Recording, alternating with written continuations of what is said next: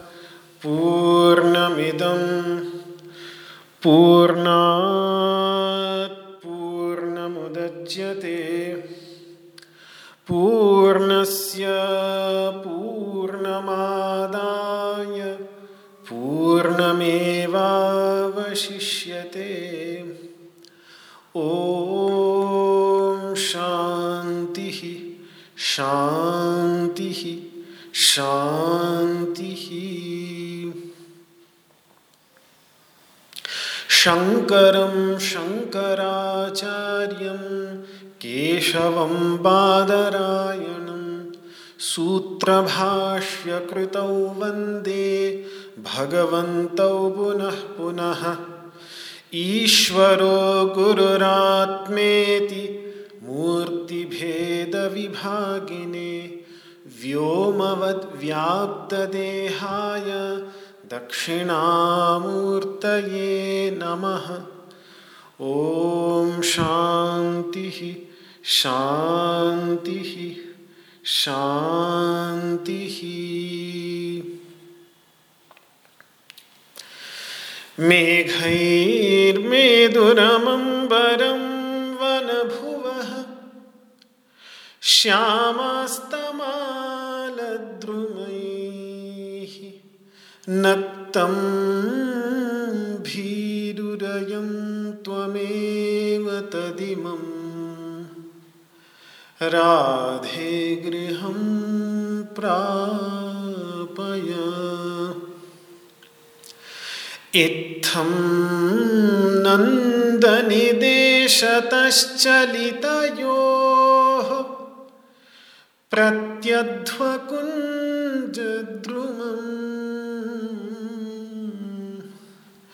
राधा माधवयोर्जयन्ति यमुना। कूले रहः केलयः ॐ शान्तिः शान्तिः शान्तिः।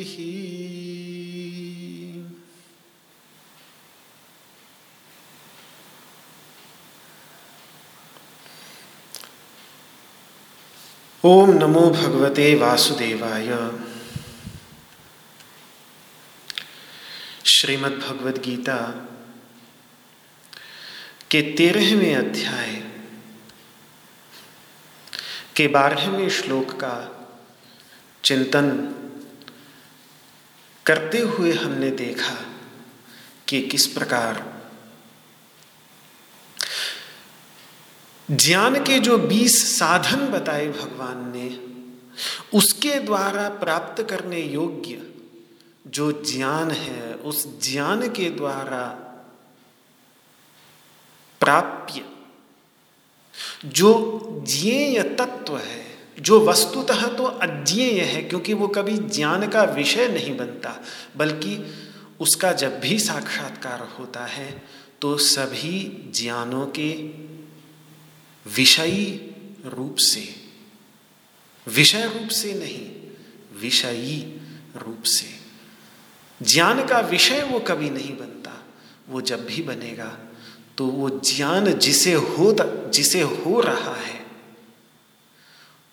वो यहाँ पर वस्तुतः अज्ञेय होते हुए भी वो ज्ञेय तत्व जिसका निरूपण भगवान श्री कृष्ण ने पहले निर्विशेष रूप से निरूपण प्रारंभ किया और फिर सविशेष रूप से निरूपण करेंगे और फिर वे हमें सविशेष और निर्विशेष के बीच में शब्दों के माध्यम से एक आंदोलित होते हुए, झूलते हुए दिखेंगे। एक शब्द सविशेष का होगा, एक शब्द निर्विशेष का होगा।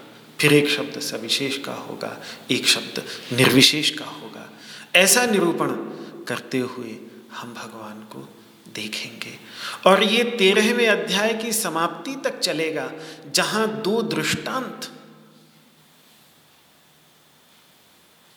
के माध्यम से भगवान इसी निर्विशेष और सविशेष तत्व को समझाने की कोशिश करेंगे। निर्विशेष तत्व में दृष्टांत देंगे सर्वव्यापक आकाश का, और सविशेष तत्व में दृष्टांत देंगे प्रकाश का, प्रकाश और आकाश। ये दो दृष्टांत, ऐसे अद्भुत दृष्टांत हैं कि जितनी हमारी समझ इन दोनों को समझने में बैठती चली जाती है, उतना ही ये सविशेष, निर्विशेष तत्व भी कुछ लगने लगता है कि हाँ भाई, बात तो सही है। पूर्ण तो खैर, शांत मन अनंत को कैसे समझेगा? तो उसकी तो आशा भी रखना बेकार है। लेकिन एक झलक सी मिलने लगती है, महसूस होने लगता है कि हाँ भाई, शास्त्र जो कह रहे हैं, ये बात तो बिल्कुल सच है। ये विश्वास की बात नहीं है। ये तो बिल्कुल जैसे कोई सामने घड़ा रखकर कह दे कि ये घड़ा है, देखो, और जैसे उसमें कोई संशय नहीं बनता, वैसे ही निसंदिग्ध बात, संशय और विपर्य से ऊपर उठ करके बात। ये भगवान कह रहे हैं, हमारे ऋषि महर्षि कह रहे हैं, ये बात समझ में आती है।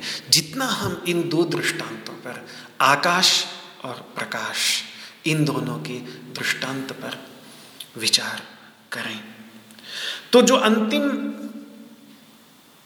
शब्द थे भगवान के पिछले श्लोक में, जिस पर कल विचार किया था, न सत्य, न असत्य। न वो सत्य है, न वो असत है। ये भगवान ने कहा। फिर मैंने आपको ये भी बताया कि उपनिषदों में, वेदों में सत्य भी कहा है। कहीं कहीं असत कहा है। असत कहने से जो गलत समझ हो सकती थी, उसका खंडन भी महर्षि उद्दालक कह रहे हैं कि कथम असत सत जाए तो असत से सत की उत्पत्ति कैसे हो सकती है? लेकिन अन्यत्र उपनिषद तैतरीयोपनिषद में असत असदेवेदमग्र आसित वहाँ असत से ही उत्पत्ति बतलाई तो वहाँ असत शब्द का ही प्रयोग किया है। मुंडकोपनिषद में, सदसत प्रश्नोपनिषद में, सतसत दोनों का प्रयोग करते हुए दिखता है। और नासदीय सूक्त में, वेद में, कैवल्योपनिषद में, यहाँ श्रीमद् भगवद गीता में न सत न असत्य भी कहा। वास्तव में चारों ही सत्य निरूपण है।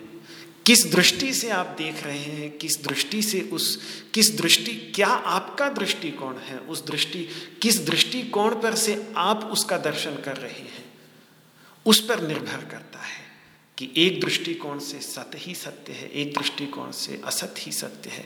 दूसरा दृष्टिकोण रखेंगे तो सद असत क्योंकि ये दृष्टिकोण सीमित है और जिसे हम देख रहे हैं वो असीम है। तो जब भी हम अपना दृष्टिकोण बनाएँगे तो वो सीमित हो जाएगा। चारों तथ्य हैं, चारों ही सत्य हैं। किसी एक में आग्रह करके बैठना ठीक नहीं। केवल सत में आग्रह कर ले, केवल असत में आग्रह कर ले, केवल सदसत में आग्रह कर ले, केवल न सत, न असत में आग्रह कर ले, केवल निर्विशेष में आग्रह कर ले, केवल सविशेष में आग्रह कर ले। ये भी मैं कहूँगा कि साधना की दृष्टि से जो सविशेष में आग्रह दिखता है, वो भी बिल्कुल ठीक है, कोई समस्या नहीं है। वो उतना आग्रह भी साधना की दृष्टि से, ये ध्यान में रखते हुए कि परम सत्य निर्विशेष है, लेकिन साधना में सहायक जो होगा, वो सविशेष ही होगा। सविशेष से ही अधिक सहायता, साधना की प्रारंभिक अवस्थाओं में निर्विशेष एक अनुभूति की अवस्था। इसीलिए पहले निर्विशेष की चर्चा ऋषि महर्षि करते ही नहीं थे कि सविशेष की चर्चा करते थे, सविशेष के मार्ग पर चले और फिर अपने आप निर्विशेष का अनुभव जब उसको होगा तो हो ही जाएगा। तब बतलाने की क्या आवश्यकता? लेकिन फिर जब चर्चा शुरू हुई तो ये सविशेष निर्विशेष की दुविधा मन में बैठती चली गई। इनमें आग्रह, साधना की दृष्टि से आग्रह करे कोई बात नहीं। लेकिन दुराग्रह न करे। क्यों? क्योंकि अध्यात्म के मार्ग में इस अंत पथ पर सबसे बड़ी चीज़ कुछ जो है भटकाने वाली, एक अहंकार हो गया। एक बहुत बड़ा आग्रह, जो अहंकार के साथ ही जुड़ा है। अहंकार को ही दृढ़ करता है आग्रह। आग्रह बनता है अहंकार की वजह से कि नहीं, मुझे ऐसा अनुभव हुआ, यही ठीक है, मेरा दृष्टिकोण ही ठीक है। तो जहाँ मैं, वहाँ मेरा दृष्टिकोण, जहाँ मैं, वहाँ मेरा सिद्धांत, जहाँ मैं, वहाँ मेरी विचारधारा तो जहाँ वो मैं होगा, जहाँ वो सीमित अहंकार होगा, वहाँ फिर आग्रह भी बनता चला जाएगा। और अध्यात्म के मार्ग में ये आग्रह मतलब ये ग्रह ये ग्रह ही सबसे बड़ा ग्राह है। ग्राह का अर्थ होता है मगरमच्छ। मगरमच्छ जो पकड़ लेता है और फिर व्यक्ति को आगे जाने से रोकता है, नष्ट भ्रष्ट कर देता है, ये ग्राह सबसे बड़ा, ये आग्रह ही है। ये बात बहुत सुंदर ढंग से मांडुक्य कारिका के अंतर्गत, जो मांडुक्य उपनिषद पर कारिकाएँ लिखी हैं, भगवान गौड़पादाचार्य ने, भगवान गौड़पादाचार्य, भगवान शंकराचार्य के, भगवान शंकराचार्य जी के परमेष्ठी गुरु, यानी गुरु के भी गुरु थे। आज भी उनका पीठ गोकर्ण में है। गोकर्ण यानी गोवा, जिसको आजकल कहते हैं। गोवा का नाम आते ही टूरिज़्म और टूरिस्ट पर्यटन से संबंधित गतिविधियाँ मन में आती हैं, लेकिन गोकर्ण भूमि बड़ी ही दिव्य भूमि है। वहाँ पर ऐसे ऐसे संत रहे हैं, भगवान गौड़पादाचार्य, जो भगवान शंकराचार्य के परमेष्ठी गुरु थे, उनकी भी भूमि गोकर्ण ही है, गोवा ही है। वहाँ पर आज भी उनका पीठ बना हुआ है, जिस पीठ पर आचार्य तब से चले आ रहे हैं। आज भी वो मठ है। तो उन्होंने ये बात बहुत सुंदर मांडू के उपनिषद पर कारिका लिखते समय उन्होंने कही कि यम भावम दर्शयत यस्य तम भावम तो पश्यति। जब हमारे आचार्य, हमारे गुरु या अन्य कोई महान संत हमें किसी भाव का दर्शन करा देते हैं और उनकी बताई हुई साधना के माध्यम से हम भाव का दर्शन कर लेते हैं तो वो परमात्मा तत्व भी हमारे सामने उसी स्वरूप में आकर प्रकट होकर के हमारे ऊपर कृपा वृष्टि भी कर देता है। तो उसके बाद कभी कभी हो क्या जाता है कि तदग्रह समुपहितम वो ग्रह हमें पकड़ लेता है कि बस यही मार्ग जो मुझे मेरे गुरुदेव ने बताया, जिस मार्ग से मैं चला हूँ, जिस मार्ग पर चल कर के मैंने इस तत्व का साक्षात्कार किया, वही मार्ग सही है और यह ही तत्व है। इदमेव तत्वम, यही तत्व है। इसके सिवा अतिरिक्त और कुछ तत्व नहीं। जितनी मुझे अनुभूति है, जितना मुझे ठीक लगता है, उतना ही सही है। ये ग्रह पकड़ लेता है व्यक्ति को।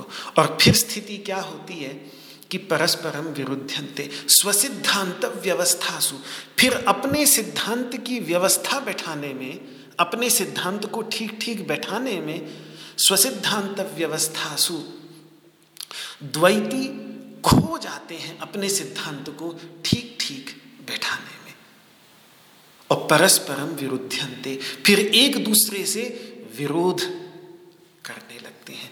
अद्वैत का मार्ग ऐसा है कि वो इस विरोध में नहीं पड़ता। परस्परम विरुद्धंते तैरयम न विरुद्धते अद्वैत का, अद्वैत की दृष्टि से किसी के साथ अद्वैत का विरोध नहीं है। उनकी दृष्टि से होगा, लेकिन अद्वैत की दृष्टि से किसी का विरोध नहीं है। ये बात अगर बहुत सुंदर ढंग से किसी विद्वान ने प्रस्तुत किया है। कम विद्वानों ने अद्वैत के इस तत्व को प्रस्तुत किया है, पर एक परम विद्वान, जिन्होंने स्कंद पुराण की सूत संहिता सूत संहिता बहुत ही सुंदर ग्रंथ है। अगर शिव तत्व को समझना हो तो वैसे तो शिव पुराण प्रसिद्ध है ही।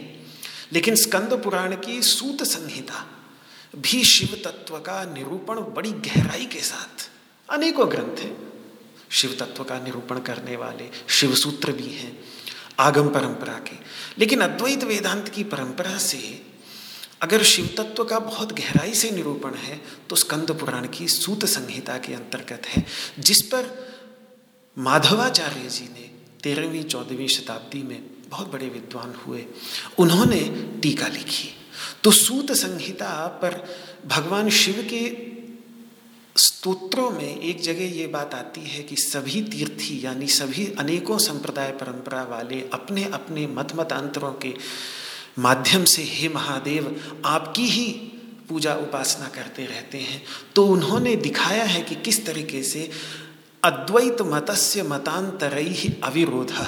अद्वैत सिद्धांत का वास्तव में किसी भी मत के साथ अविरोध है, विरोध है ही नहीं अद्वैत की दृष्टि से।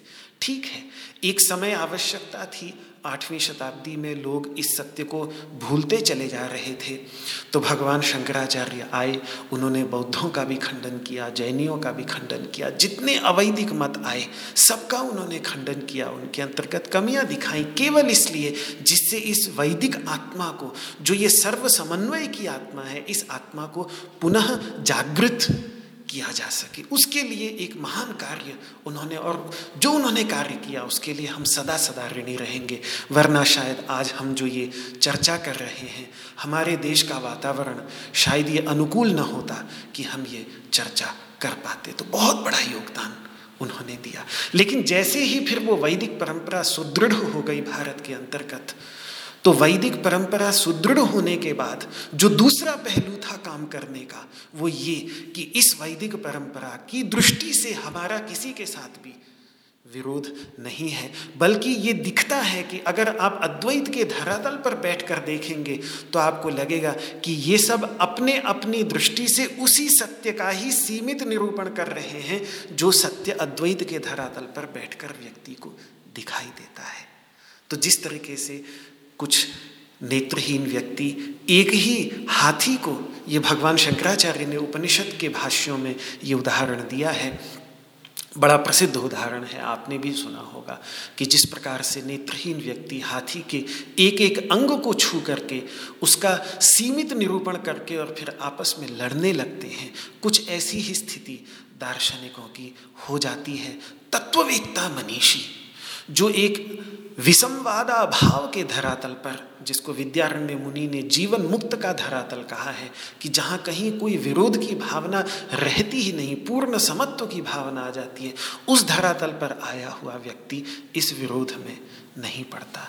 वो तो एक बहुत बड़ा कार्य जो अध्यात्म का, आध्यात्मिक दृष्टि को देन है, वेदों की, एकम सद विप्राह बहुधा वदंती। सत एक है, लेकिन विप्र लोग उसका, मनीषी लोग बहुत प्रकार से उसका निरूपण करते हैं। एकम सत, यह आपको विश्व की सभी परंपराओं में मिल जाएगा। पर इस एकत्व को लेके झगड़ा कितना है कि मैं जो बोल रहा हूँ वही सत है। ये जब इस बात पर बात उतर आती है और फिर झगड़ा होने लगता है, वहाँ समस्या आ जाती है। इसलिए जो ये दूसरा पहलू है ऋग्वेद का, कि विप्राह बहुधा वदंती, ये स्वीकृति मुझे लगता है केवल वही, केवल मेरा जितना, अगर कहीं अन्यत्र दिखती हो तो आप मुझे सूचित करेंगे, मुझे बहुत प्रसन्नता होगी। लेकिन मेरा जितना ज्ञान है, उतने में ये दूसरा पक्ष, एकम सत सब जगह मिल जाएगा। लेकिन विप्राह बहुधा वदंती ये जो बात ऋग्वेद के मनीषी कह रहे हैं, ऋग्वेद के ऋषि कह रहे हैं कि मनीषी लोग उसका बहुत प्रकार से निरूपण करते हैं। ये बहुत प्रकार से निरूपण की जो स्वीकृति है ये स्वीकृति वैदिक सनातन धर्म की आधारशिला जो रही है, वही है। तो ये मैं कह रहा था कि यह भी वही है, यहाँ तक तो ठीक, पर यही वह है, इदमेव तत्वम यही वह है। इस प्रकार का आग्रह, इस प्रकार का दुराग्रह, इस प्रकार के ग्राह के लिए भारतीय अध्यात्म, आध्यात्मिक विचारधारा में कोई भी स्थान नहीं है। बलदेव उपाध्याय जी ने बहुत काम किया है। मैं तो आपसे कहूँगा, निवेदन करूँगा कि उन्होंने जो जो विभिन्न विभिन्न दार्शनिक, आध्यात्मिक पहलुओं पर बहुत बड़े विद्वान थे, काशी, वाराणसी के बहुत अच्छे विद्वान थे, बहुत सुंदर, बहुत शोधनात्मक तरीके से उन्होंने हिंदी का आश्रय लेकर कार्य किया, भागवत संप्रदाय पर, बौद्धों पर भी कार्य किया है। अद्वैत वेदांत पर, शंकराचार्य पर, सब पर बहुत कार्य किया। तो उन्होंने एक बात, हमेशा वो ये कहते थे कि भारतीय अध्यात्मवेत्ताओं की सबसे बड़ी विशेषता ये थी कि तत्व को लेकर इदम इत्थम, ये ऐसा ही है, इस प्रकार का आग्रह करना अज्ञता का ही प्रतीक है, अज्ञानता का ही प्रतीक है। तो यहाँ प्रसंग में वापस आते हुए कि ये चार प्रकार की कोटियाँ हमने देखी सत, असत सद असत न सत न असत ये जो चार प्रकार की कोटियाँ देखी, इन्हीं चार प्रकार की कोटियों को गौड़पादाचार्य गौड़पादाचार्य जी ने मांडुक्योपनिषद में भी लिया और यही कहा कि वस्तुतः परमात्मा इन चारों से विनिर्मुक्त है। वो कहते हैं, ये कोटियाँ और कुछ नहीं आवरणोत्यव वास्तव में ढकती ही हैं। बालिश, बालक सदृश मन वाले व्यक्ति के विचार को ढकती हैं। अगर एक में आग्रह हो जाए, एतास्तु ग्रह ही यदि इनमें आग्रह हो जाए तो जिसका मन इनमें से किसी एक कोटि के आग्रह में ढक जाता है तो फिर वो अपने मन को ढक लेता है। अगर एक कोटि में आग्रह कर लिया तो मन को ढक लिया। भगवान अभिस्पृष्ट भगवान तो इन चारों कोटियों से अस्पृष्ट है। ये चारों कोटियाँ तो हमने अपने दृष्टिकोण के अनुरूप बना ली हैं, उनसे हम अपने मन को ढक लेते हैं। जैसे हम अपने आँखों से, अपने अपने हाथ से अपने आँख को ढक लें और कहें कि सूर्य तो है ही नहीं।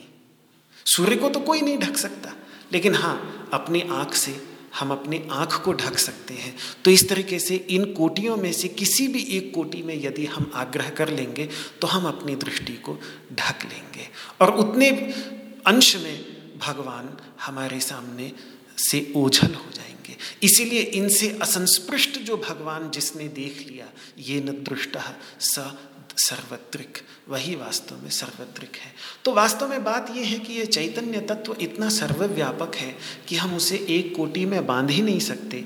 यदि किसी भी एक कोटि में आग्रह कर लेंगे तो हम उसे ढक देंगे।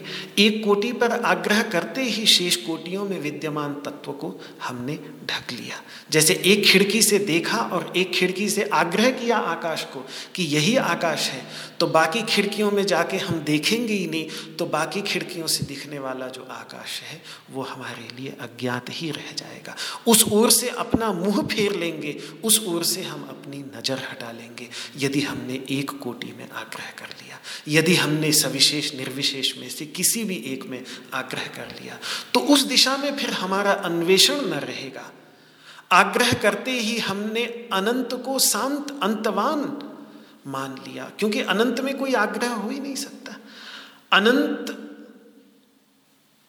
कि अनंत ने अपने अंतर्गत सब कुछ समेटा हुआ है, लेकिन कुछ भी ऐसा नहीं जो अनंत को अपने अंतर्गत समेट सके। कोई भी ऐसा शब्द, कोई भी ऐसा विचार, कोई भी ऐसी सोच, कोई भी ऐसी दार्शनिक विचारधारा में ऐसी योग्यता नहीं कि उस अनंत को अपने अंतर्गत समेट सके।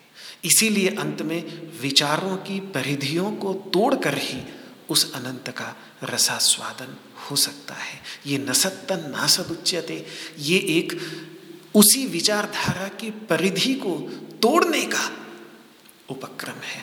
और यह हम देखेंगे कई बार नेति नेति हो गया, और भी कई उपदेश जो हमें उपनिषदों के अंतर्गत मिलेंगे। वो कुछ नहीं, वो केवल हमारी विचारधारा की परिधियों को तोड़ने का काम करते हैं। जो हमने खांचे बना लिए हैं अपनी विचारधारा में, संस्कारों के कारण, जिसको अंग्रेज़ी में कंडीशनिंग कह देते हैं, वो जो खांचे हमने बना लिए हैं, उन खांचों को तोड़ने का काम करते हैं, जिससे कुछ और उन खांचों से ऊपर उठकर हम उस अनंत का, जो हमने रंग वाले चश्मे धारण कर लिए हैं, उन चश्मों के कारण जो हमें अपने चारों ओर सब कुछ रंगा हुआ सा, लाल रंग वाला चश्मा है अपनी आँखों पर, लेकिन दीवाल दिख रही है लाल रंग की, जबकि है वो वास्तव में सफ़ेद रंग की, और अपने चारों सब कुछ लालिमा दिखने लगती है, जो बहुत सुंदर ढंग से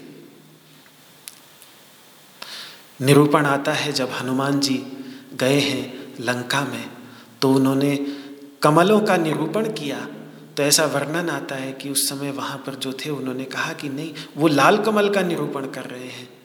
तो फिर वो कहते हैं सुषेण जी थे कि कौन थे, मुझे अभी ध्यान नहीं आ रहा है। तो उन्होंने कहा कि महाराज, वहाँ लाल कमल नहीं, वहाँ तो श्वेत कमल है। तो फिर हनुमान जी कहते हैं, पर मैंने तो लाली कमल देखे थे।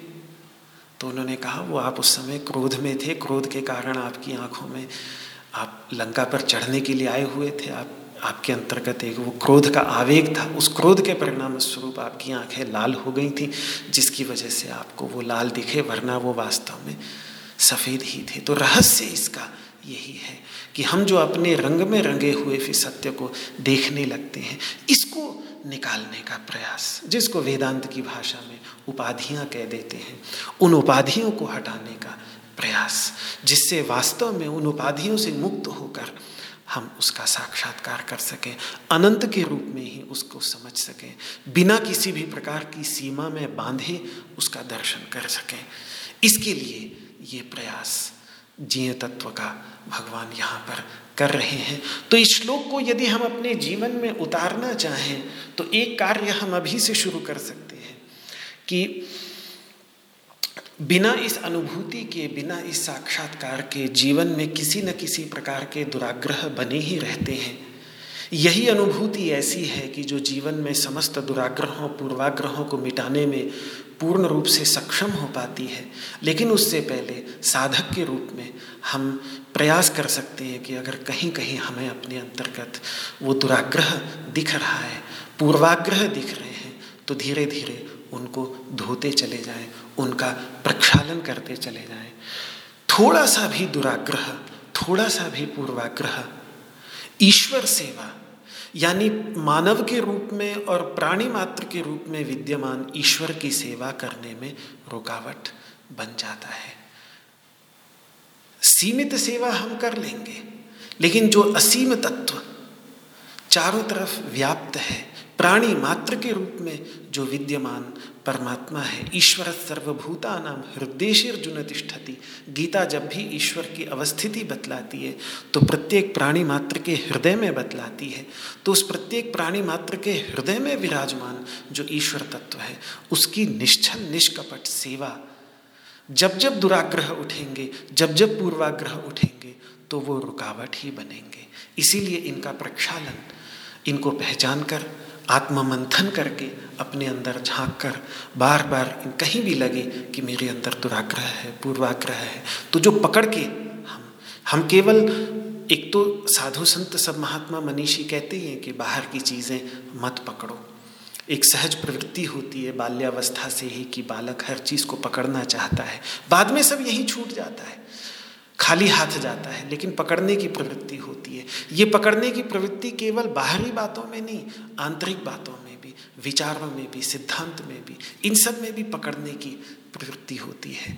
यहाँ अध्यात्म की विचारधारा ये है कि तेन त्यक्ते न भुंजी था यहाँ पोषण पकड़ने से नहीं होता, यहाँ पोषण त्याग से होता है।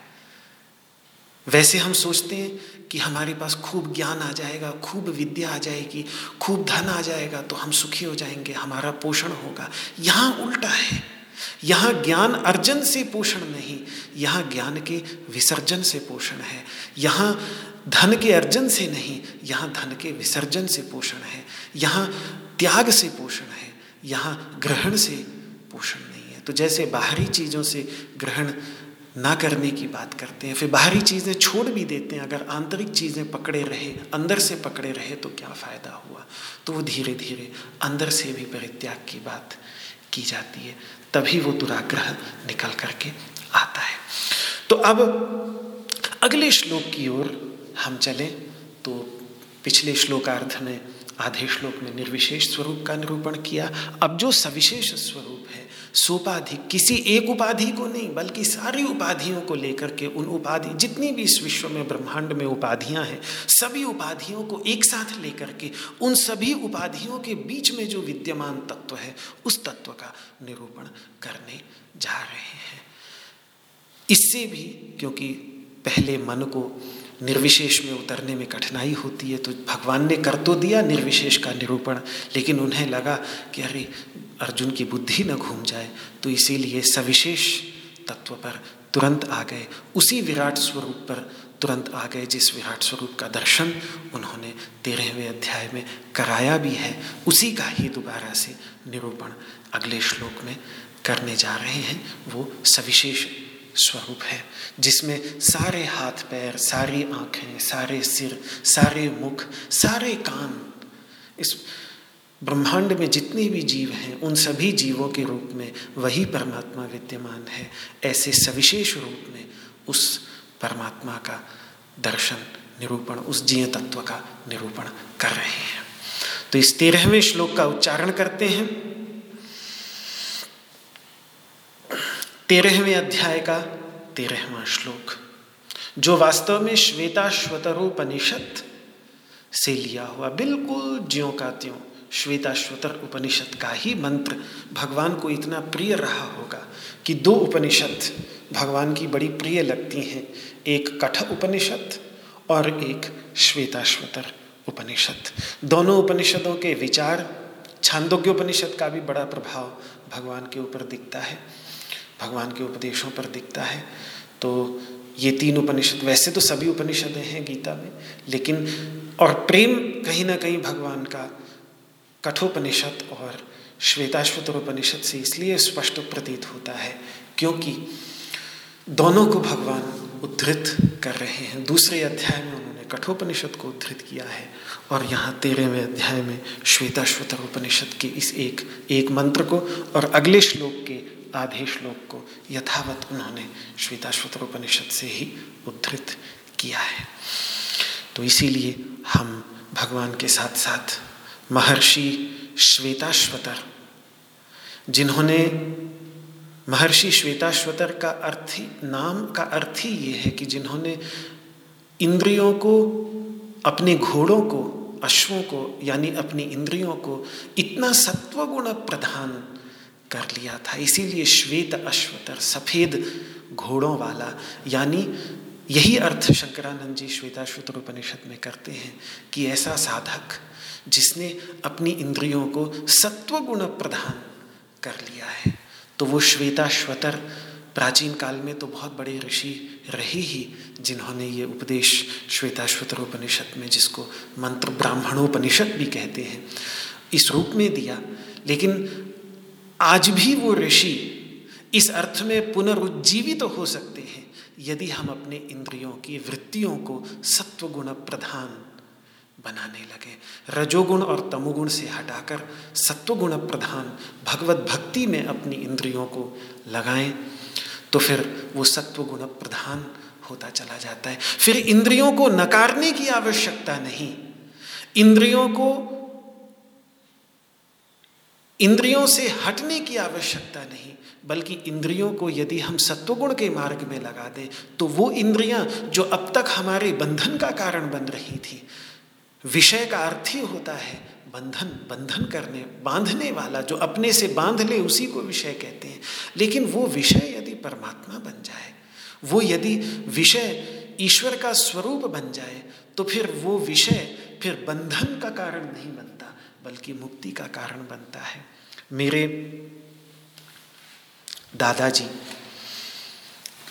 पिताजी के पिताजी, वो इस बात पर मैंने तो दर्शन नहीं किए, लेकिन मेरे पिताजी बतलाते थे कि वो इस बात पर बड़ा ज़ोर देते थे कि कुछ चीज़ें होती हैं, बंधन करती हैं, ठीक है, लेकिन वो बंधन करा के मुक्ति की ओर ले जाती हैं। और उसमें दृष्टांत तो वो ये देते थे कि जहाँ हमारा घर दादाजी रहते थे मूल रूप से तो मथुरा के थे, लेकिन फिर बाद में अलीगढ़ में रहने लगे। तो अलीगढ़ में ऊपर कोट में मछली बाज़ार होता था। तो कभी कभी वो जब भी उनके पास कुछ धन बचा रह जाता था तो उन मछलियों को वो खरीद के लाते थे और उसको अलीगढ़ में अचल तालाब होता था। या सांकुरे घाट है, वहाँ से राम घाट है।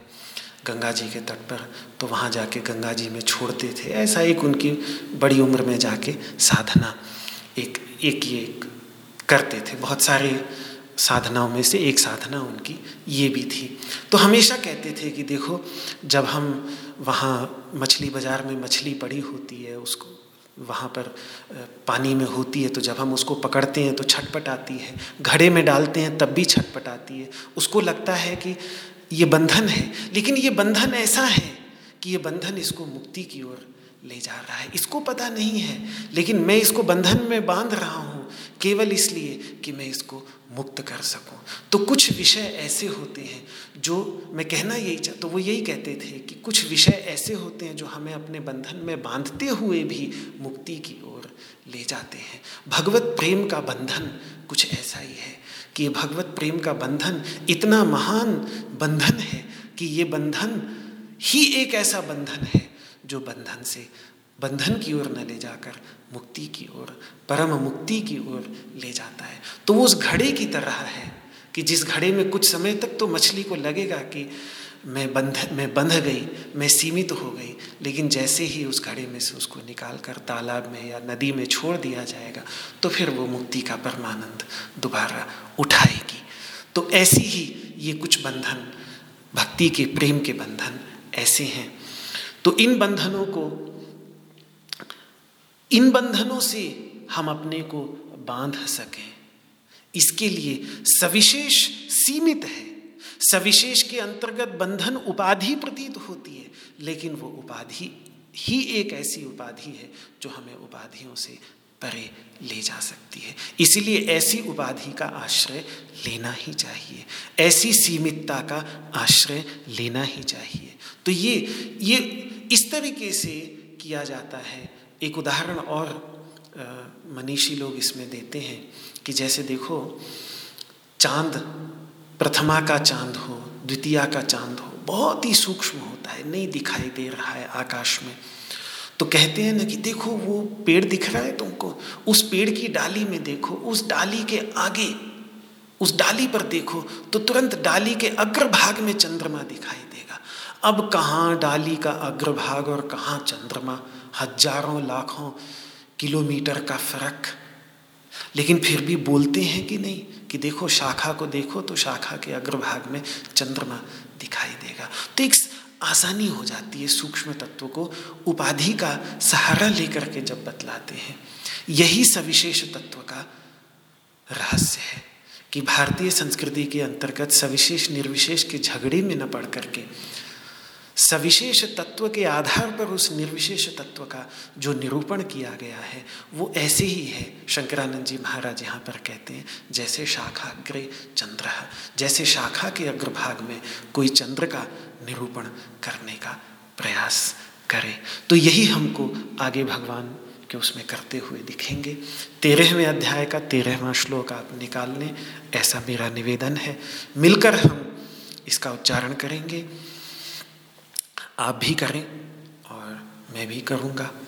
आप अपने अपने स्थान पर यथास्थान धीरे ही करता हूँ इसीलिए जिससे आप सब भी मिल कर के कर सकें। रचना पवित्र होगी। कर्ण तो भगवान के उपदेश को सुनकर पवित्र हो ही रहे हैं। रचना भी पवित्र हो। तो इससे अच्छी बात क्या?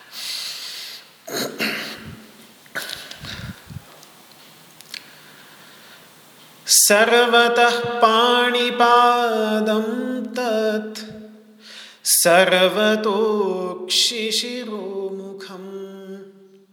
सर्वतः श्रुतिमल्लोके सर्वमावृत्य तिष्ठति सर्वतः पाणिपादं तत् सर्वतोक्षिशिरोमुखम्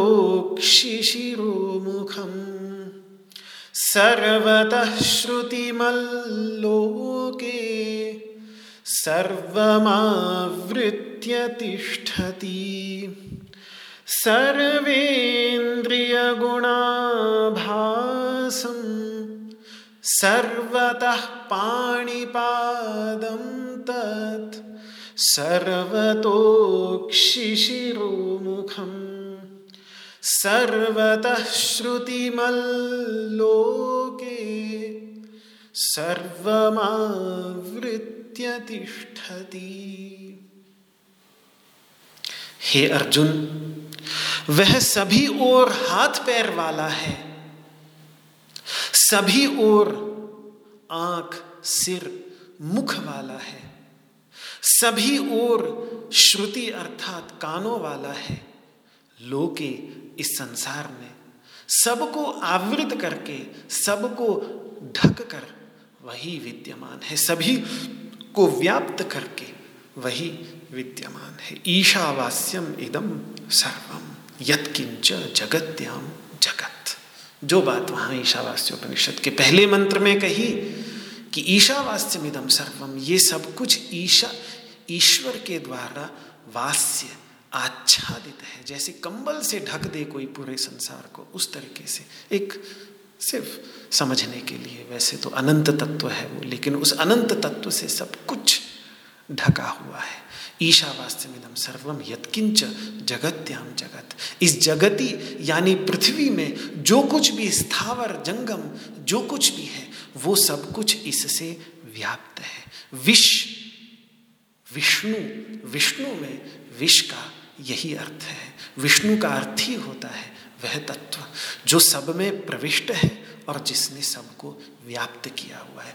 अंदर भी वही और बाहर भी वही। वही है विष्णु। तो सर्वतः पाणीपादम सर्वतः पाणीपादम का अर्थ हो गया, सभी ओर हाथ पैर वाला। सभी दिशाओं में जितने भी हाथ पैर दिख रहे हैं संसार के अंतर्गत, सभी उसी एक परमात्मा के ही हाथ पैर हैं।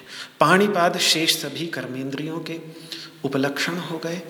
अर्थात और भी जो कर्मेंद्रियाँ, पाँच कर्मेंद्रियाँ होती हैं, दो का नाम भगवान ने ले लिया तो शेष जो तीन कर्मेंद्रियाँ हैं, वाणी भी, पायु, उपस्थ, वो सारे के सारे क्योंकि ये सभी क्षेत्र उसी के हैं, ये सभी शरीर उसी के हैं। इसी को ही वेदांत की भाषा में विराट कहते हैं। सारे स्थूल शरीर मिला दें, जितने भी स्थूल शरीर इस ब्रह्मांड के अंतर्गत, पृथ्वी पर और पृथ्वी से इतर ग्रहों में जहाँ कहीं भी जीवन विद्यमान है, वे सब स्थूल शरीर मिला लें। तो उन स्थूल शरीरों को मिलाकर जब एक समष्टि बन जाएगी, जैसे अनेकों सैकड़ों वृक्षों को मिलाकर एक जंगल समष्टि बन जाता है, एक, फिर उसमें एक होता है। तो उसी तरीके से उन सभी के अंतर्गत विद्यमान जो एक चैतन्य तत्व है, उसी चैतन्य तत्व को वेदांत की भाषा में, मांडुक्योपनिषद की भाषा में विराट, विश्व कह लीजिए, विराट कह लीजिए, उसको विराट कहते हैं। जिस तरीके से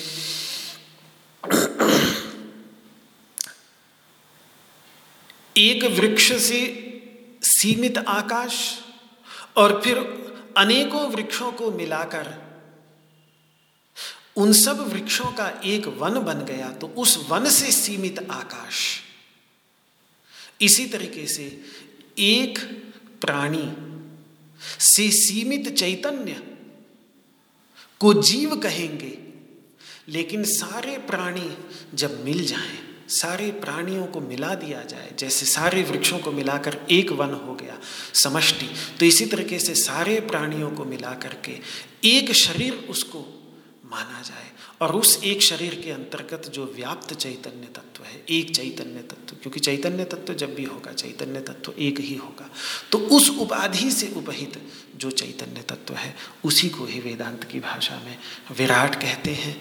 तो वह तत्व अपने निर्विशेष स्वरूप में हाथ, पैर आदि सभी इंद्रियों से रहित भी है। आगे भगवान कहेंगे, सर्वेंद्रिय विवर्जितम। अगले ही श्लोक में कहेंगे, सर्वेंद्रिय विवर्जितम।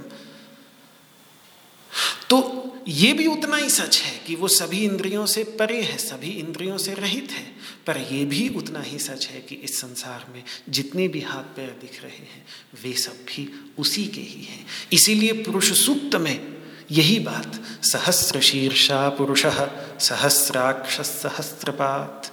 सहस्र शीर्षा अनंत, वहाँ सहस्र केवल हज़ार नहीं कि उसके हज़ार सर हों, ऐसा नहीं।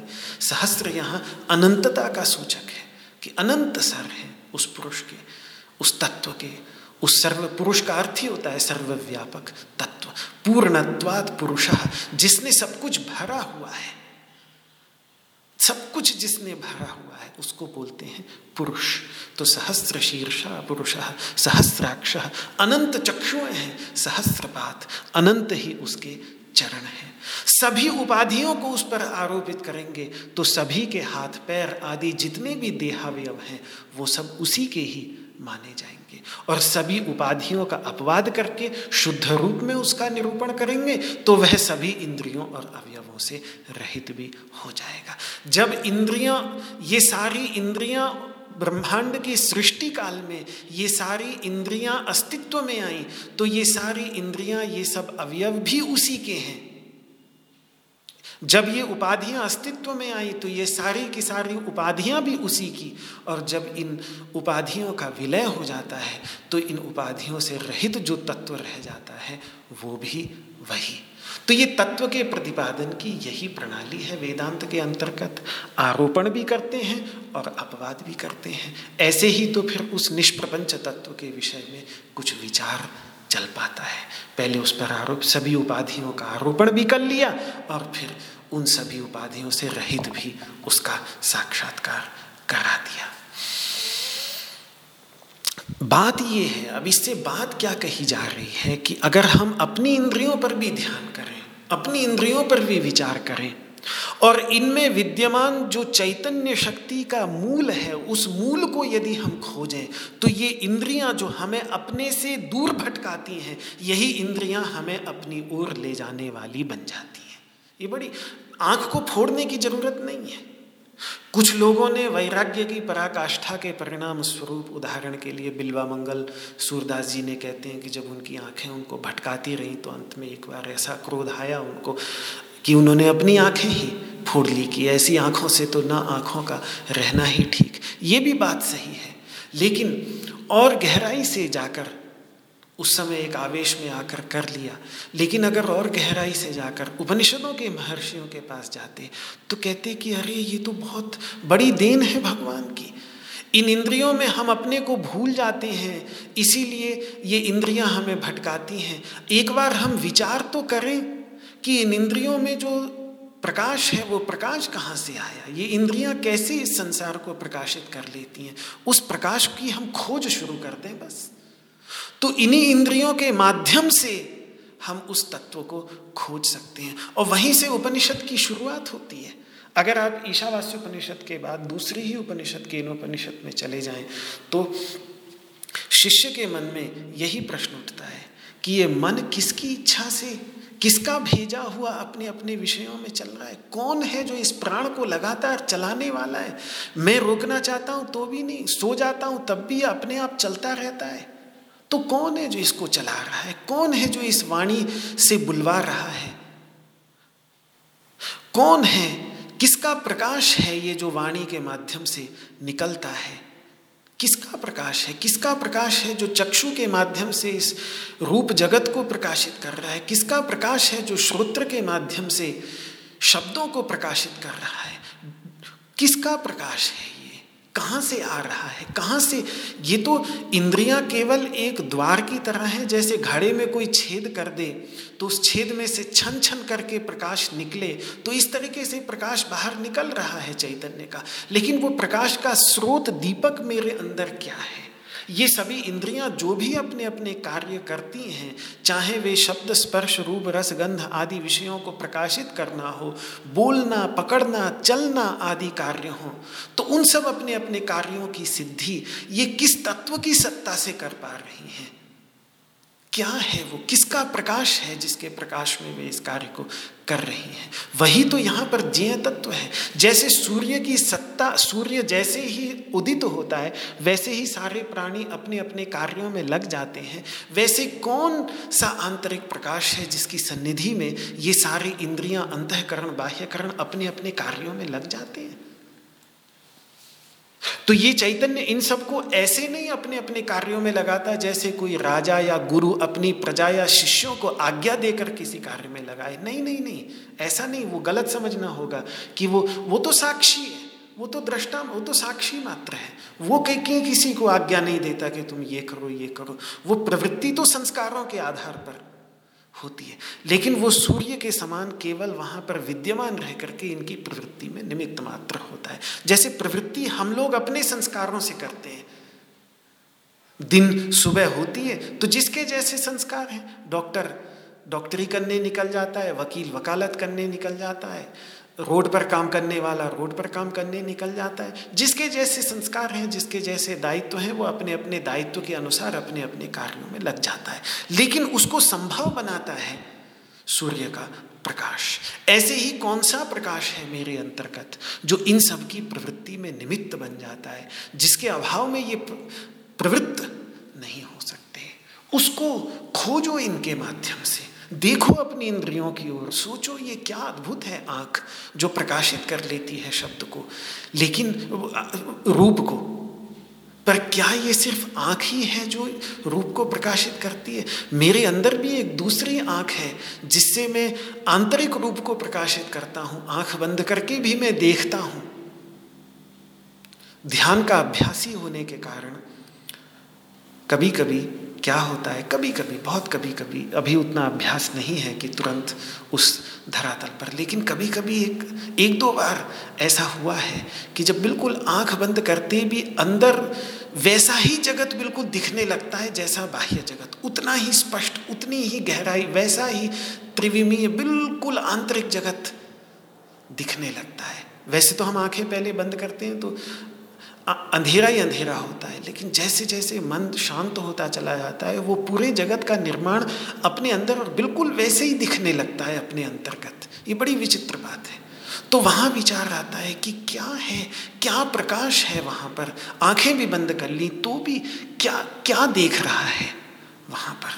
तो इस प्रकार ये इंद्रियाँ जो हैं सत एवं असत पदार्थों से भिन्न, इस अंतर्गत, अपने अंतर्गत विद्यमान चैतन्य की सत्ता में हेतु बन जाती हैं, प्रमाण बन जाती हैं, साधन बन जाती हैं।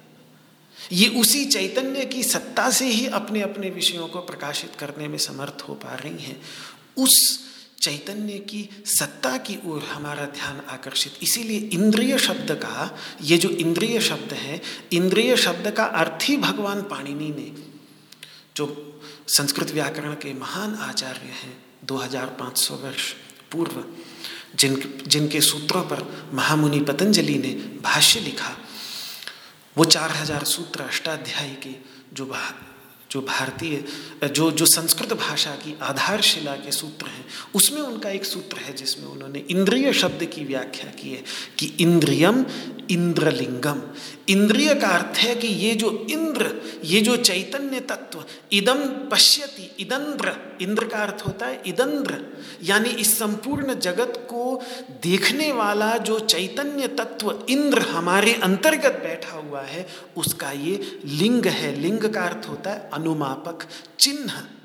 करण को देख करके कर्ता का आप अनुमान लगा सकते हैं। यदि कहीं उपकरण का प्रयोग होते हुए दिख रहा है, गाड़ी चलती हुई दिख रही है तो उस पर उसको चलाने वाले का भी अनुमान तुरंत लग जाएगा कि गाड़ी तो ये तो जड़ है। ये जड़ गाड़ी अपने आप नहीं चल सकती। भले ही काले शीशे हो, न दिख रहा हो, अंदर बैठा हुआ ड्राइवर। लेकिन वो गाड़ी चल रही है प्रेक्षा पूर्वक चल रही है। ऐसे नहीं कि इधर उधर अंदर कोई ड्राइवर नहीं होगा, तब भी चल पड़ेगी। दो चार मीटर चलेगी और उसके बाद किसी न किसी चीज़ से टकरा करके। लेकिन सब चीज़ों से बचते हुए निकल रही है। इसका मतलब इसके अंतर्गत कोई ना कोई चैतन्य ड्राइवर बैठा हुआ है। उपकरण है, उस उपकरण को चलाने वाला। तो इसी तरीके से पाँच भौतिक ये इंद्रियाँ हैं, पाँच भौतिक होने के कारण जड़ हैं, जड़ पदार्थों की तरह। फिर भी इनका प्रयोग करने वाला कोई एक चैतन्य तत्व है, जिसका ये अनुमापक है, जिसका ये अनुमान करा रही है इसीलिए इनको इंद्रिय तो इंद्रिय शब्द के अर्थ में कितनी गहराई है संस्कृत की, कि इंद्रिय का अर्थ ही होता है कि अपने अंतर्गत इतने पर ही व्यक्ति ध्यान करने लगे। इसीलिए कहते हैं कि व्याकरण, संस्कृत व्याकरण भी ऐसा है कि संस्कृत व्याकरण में ही व्यक्ति साधना कर ले तो व्यक्ति को सिद्धि प्राप्त हो जाए। क्योंकि संस्कृत व्याकरण में संस्कृत के शब्दों का निर्माण ऐसा हुआ है कि उन संस्कृत के शब्दों में ही बड़ी गहराई साधना की भरी पड़ी है। तो इंद्रिय शब्द में भी यही गहराई है कि ये इंद्रियाँ जो हमें भटकाती हैं, यही इंद्रियाँ अगर हम इनके नाम पर ध्यान दें, उसी पर ही ध्यान करने लगे तो हमें समझ में आएगा कि ये इंद्रियाँ भी निर्देश, इशारा, अपने मूल स्रोत की ओर कर रही हैं। अगर आपके पास घड़ा है, उस घड़े में छेद हैं और उसके अंतर्गत दीपक रखा हुआ है और छन छन करके प्रकाश निकल रहा है तो आप दो काम कर सकते हैं। आप ये भी कर सकते हैं कि उस प्रकाश में आप अन्य पदार्थों को देखने लगें। आप ये भी कर सकते हैं कि उस प्रकाश के मूल स्रोत को खोजते हुए आप घड़े के अंदर दीपक तक पहुँच जाएँ। ये आपकी दृष्टि पर निर्भर है। इंद्रिय का कोई दोष नहीं। इंद्रिय को फोड़ने की आवश्यकता नहीं। इंद्रिय को दोष लगाने की आवश्यकता नहीं। ये निर्भर करता है कि आप वो इंद्रियाँ जिसको प्रकाशित कर रही हैं, उस ओर जा रहे हैं, या वो इंद्रियाँ स्वयं जिसके प्रकाश से प्रकाशित हो रही हैं, उस ओर आप जा रहे हैं। सर्वतः पाणीपादम तत्सर्वतोक्ष शिरोमुखम यहाँ पर इंद्रियों के माध्यम से भगवान हमें उस ओर ले जाना चाहते हैं, जो उन इंद्रियों को प्रकाशित कर रहा है। तो ये भगवान यहाँ पर जो उन्होंने कहा, सर्वतः पाणीपादम तत् सर्वतोक शिशिरोमुखम इसी प्रकार से जितनी भी आँखें और आँख से यहाँ पर आँख और कान भगवान ने लिए तो आँख अक्षी और आगे सर्वथा श्रुतिमत। दो ज्ञानेन्द्रियाँ ले ली तो दो ज्ञानेन्द्रियों से शेष जो तीन ज्ञानेन्द्रियाँ हैं, उनका भी ग्रहण कर लें। तो ये सब भी उसी की ही ज्ञानेन्द्रियाँ हैं सारी की सारी, और शिर और मुख इन दो से स्थूल शरीर के दो अंग ले लिए। बाकी भी जो अंग हैं, हाथ, पैर, जंघाएँ, बाहुएँ, गला, धड़, पेट, छाती, जितने भी अंग हैं, वो सारे के सारे अंग का भी इन दो अंगों से ग्रहण कर लेना चाहिए। ये सब उसी के ही हैं। जैसे घट मठ आदि उपाधियों से सीमित हो, वही अनंताकाश। घटाकाश, मठाकाश इत्यादि कहलाने लगता है। उसी प्रकार से यही चैतन्य तत्व ब्रह्मा के शरीर से लेकर, ब्रह्मा का शरीर है ये ब्रह्मांड। ये ब्रह्मांड ही ब्रह्मा का शरीर है। तो उस ब्रह्मा के शरीर से लेकर, ब्रह्मांड से लेकर, इस ब्रह्मांड के अंतर्गत एक तिनके तक एक जो छोटी सी घास का तिनका आपके बाहर, आप जिन जिन घरों में बैठे हुए उनके बाहर, आपके लॉन में, आपके बगीचे में उग रहा है, वहाँ तक जितनी भी देह हैं, उन सब देहों में विद्यमान होकर, उनसे विशेषित, उनकी विशेषताओं से युक्त सा प्रतीत भी वही हो रहा है। सभी विशेषताओं से रहित भी वही है, लेकिन इन सभी के अंतर्गत विद्यमान हो, उन सभी की विशेषताओं से विशिष्ट, सविशेष भी वही प्रतीत हो रहा है। क्यों? क्योंकि लोके सर्वमावृत्य तिष्ठति। इस लोक में, इस जगत में सबको आवृत करके वो बैठा हुआ है। समय सीमा को ध्यान में रखते हुए इस लोके सर्वमावृत्य तिष्ठति, इस भाग पर विचार कल आगे करेंगे।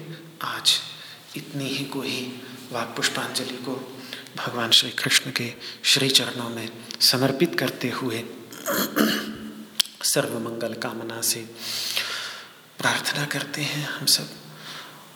ओ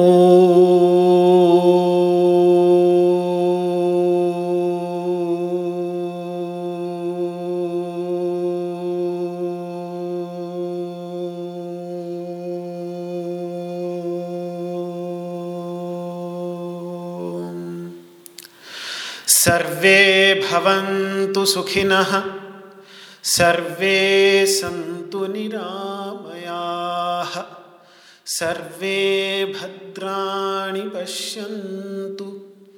मा कश्चित् दुःखभाग् भवेत्। ओम शांति शांति शांति श्री कृष्णार्पणमस्तु आप सभी को मेरा हाथ जोड़ करके शत शत नमन। जय श्री कृष्ण जय श्री कृष्ण जय श्री कृष्ण